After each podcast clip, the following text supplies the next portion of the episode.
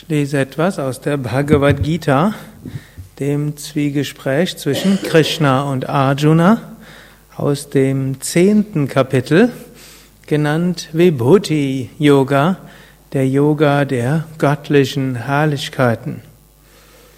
Krishna, der Lehrer, Inkarnation Gottes, Gott auf Erden, Manifestation Gottes auf Erden, spricht zu Arjuna. Ich höre Wiederum, o mächtig bewaffneter Arjuna, höre meine erhabenen Worte, die ich dir, den ich liebe, verkünden werde, damit es dir wohl ergehe.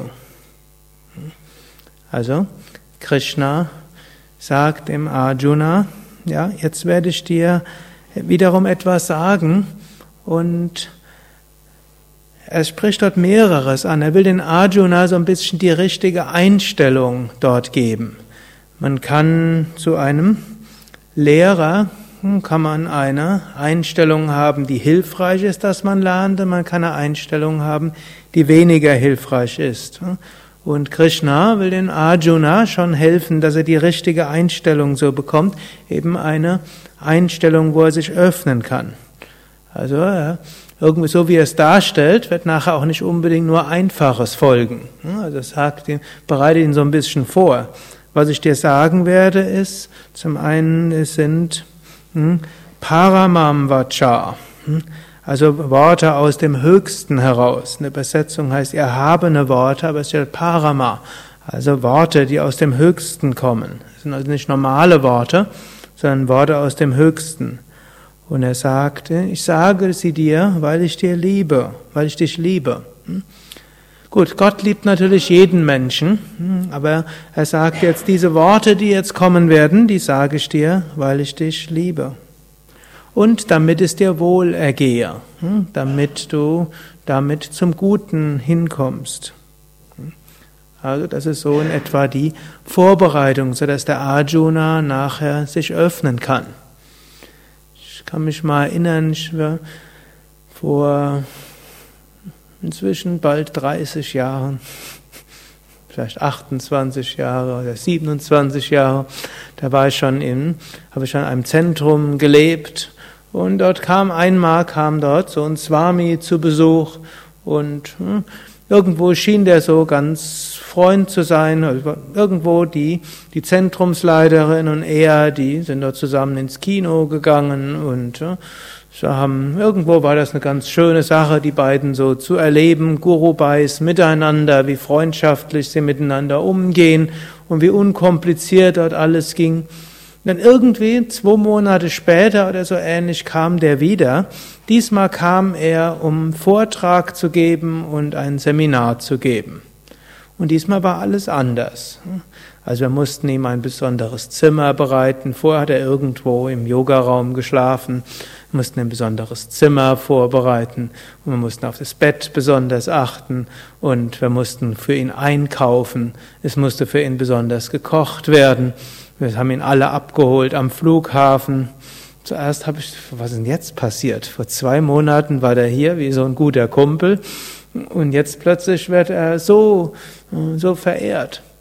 Hm, dann, das habe ich dann schließlich auch gefragt, was ist denn dort jetzt passiert? Und hm, dann hat mir dann die Zentrumsleiterin gesagt, was passiert ist. Vor zwei Monaten kam er hier als Freund. Jetzt kommt er hierher als Lehrer. Wenn wir von ihm jetzt was lernen wollen, dann müssen wir ihn behandeln wie ein Lehrer. Wenn wir einen Freund haben wollen, dann müssen wir ihn behandeln wie ein Freund. Hm? Und jetzt wollen wir aber von ihm lernen und wir wollen alles so machen, dass alle, das hat sie mich angeguckt, einschließlich dir, hm, sich so öffnen können, dass wirklich Lehre fließen wird und dass sie lernen können. Gut, und er hat nachher den tollsten Vortrag gegeben und es gab ein großartiges Seminar und hat viele Menschen im Herzen berührt. Und später habe ich festgestellt, der gleiche Mensch, der wurde nicht überall dann so behandelt, wenn er Vorträge gegeben hat. Und es war auch nicht so, dass er den Beruf des besten Vortraggebenden hatte. Aber dadurch, dass er so behandelt wurde mit dieser Ehrerbietung, ist irgendwo dieses durch ihn hindurch geflossen. Gut, Krishna hier, Gott selbst, auch er muss dafür sorgen, dass irgendwo der Arjuna diese Einstellung hat, damit er sich jetzt nicht dagegen wehrt, sondern dass er sich öffnet und dann kann es auch fließen.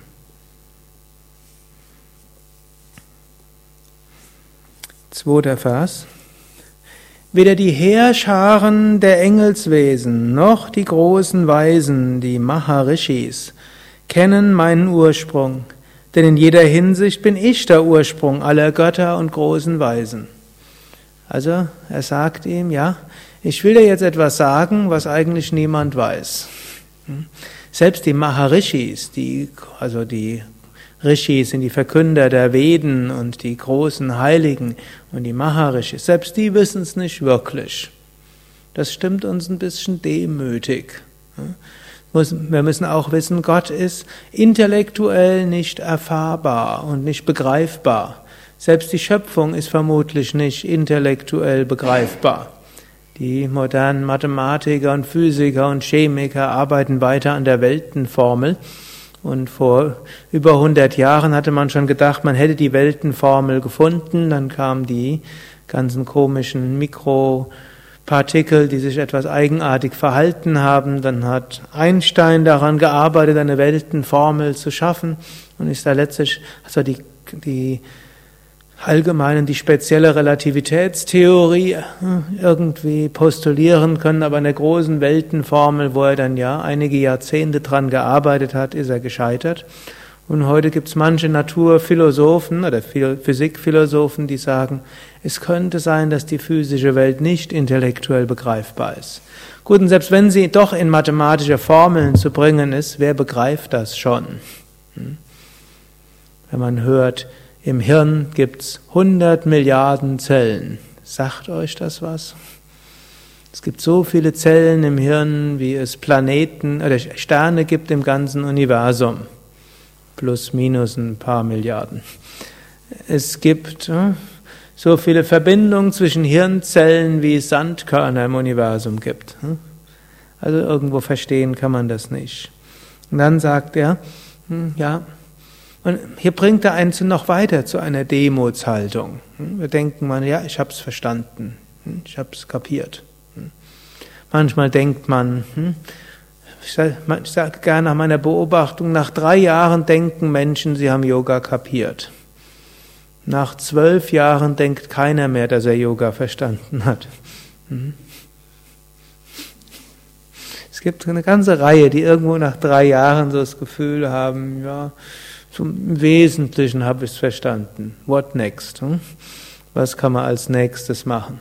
Gut, man kann sich noch weiter beschäftigen, dann lernt man vielleicht noch die kommt man dann ins Ayurveda und lernt die drei Doshas und die sieben Dhatus und die, wie viel Agnis?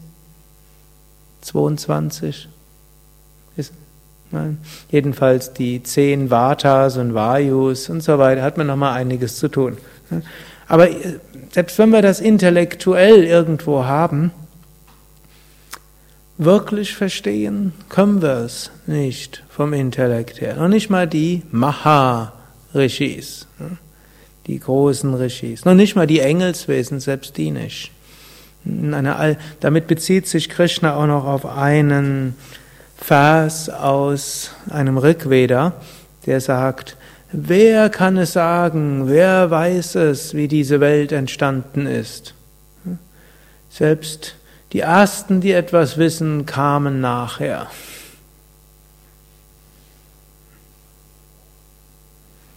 Und dritter Vers sagt jetzt Krishna, die, der Mensch, der mich als ungeboren, ohne Anfang und großen Herrn der Welten erkennt, ist unter Sterblichen ungetäuscht und von allen Sünden befreit.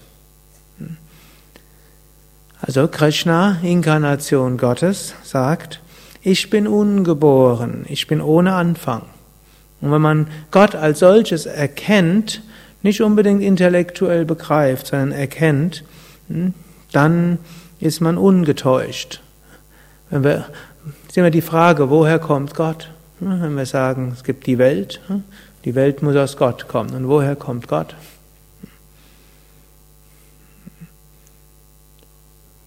Bitte?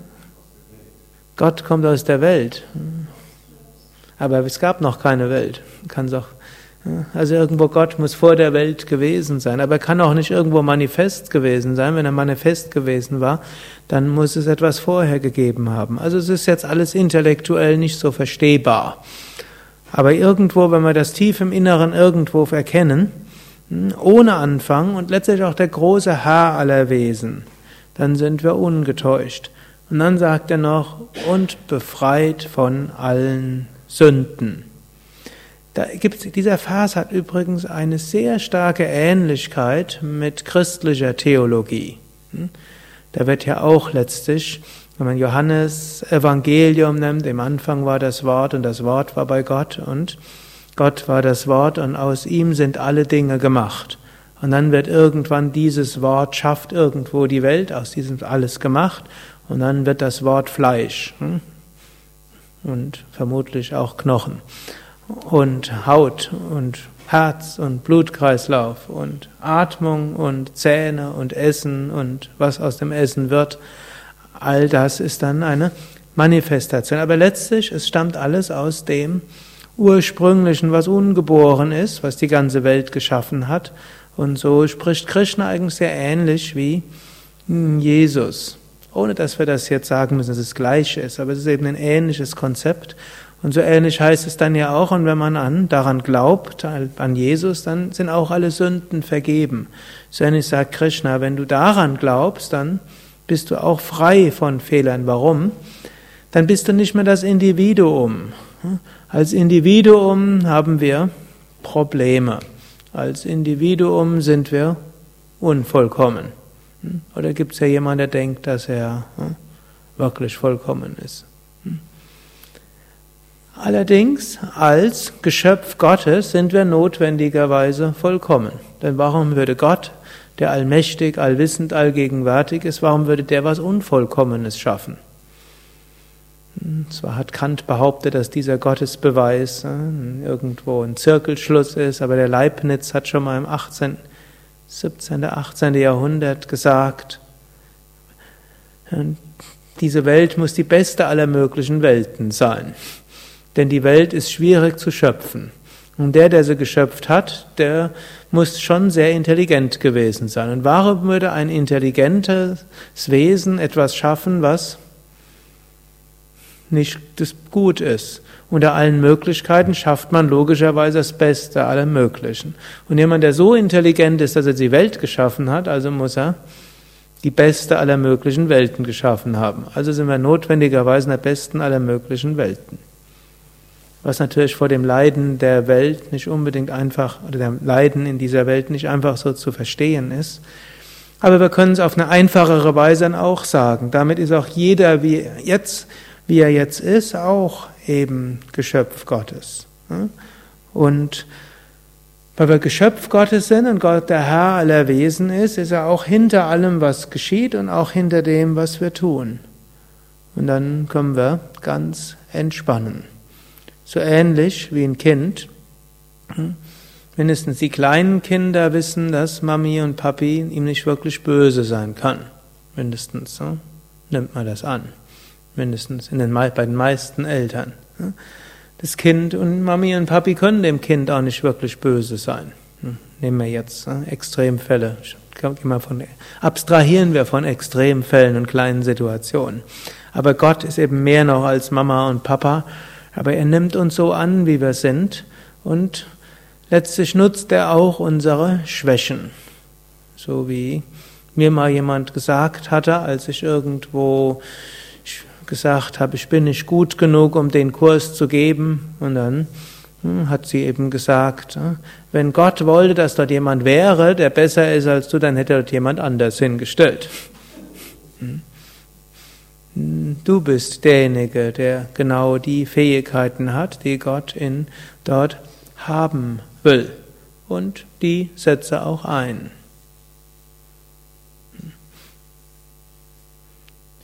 irgendwann mal, das ist schon eine Weile her, als ich den ersten Ashram geleitet habe, habe ich auch so gedacht, wie müsste eigentlich ein Ashramleiter sein?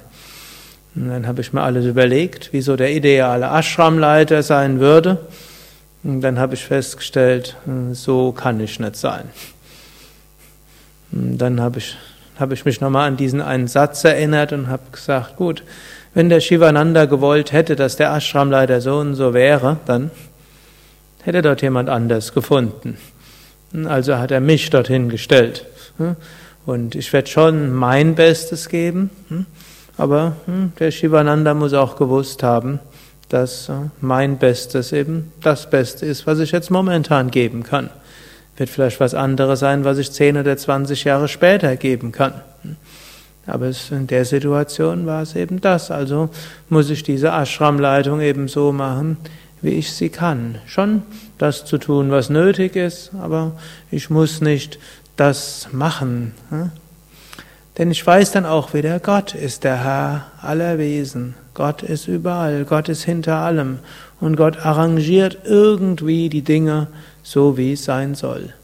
Und wenn wir das machen, dann brauchen wir auch keine Angst zu haben, dass wir irgendwo was ganz Falsches gemacht haben. Natürlich, wir müssen uns nach Ethik halten und so weiter. Und hm, manchmal wird man was Falsches machen, was man irgendwo vielleicht bereut, und dann gilt es, es wieder gut zu machen. Aber so ganz im Hintergrund, oder wenn man Fehler gemacht hat, muss man einen neuen Ansatz machen und ja, immer wieder auch an sich arbeiten.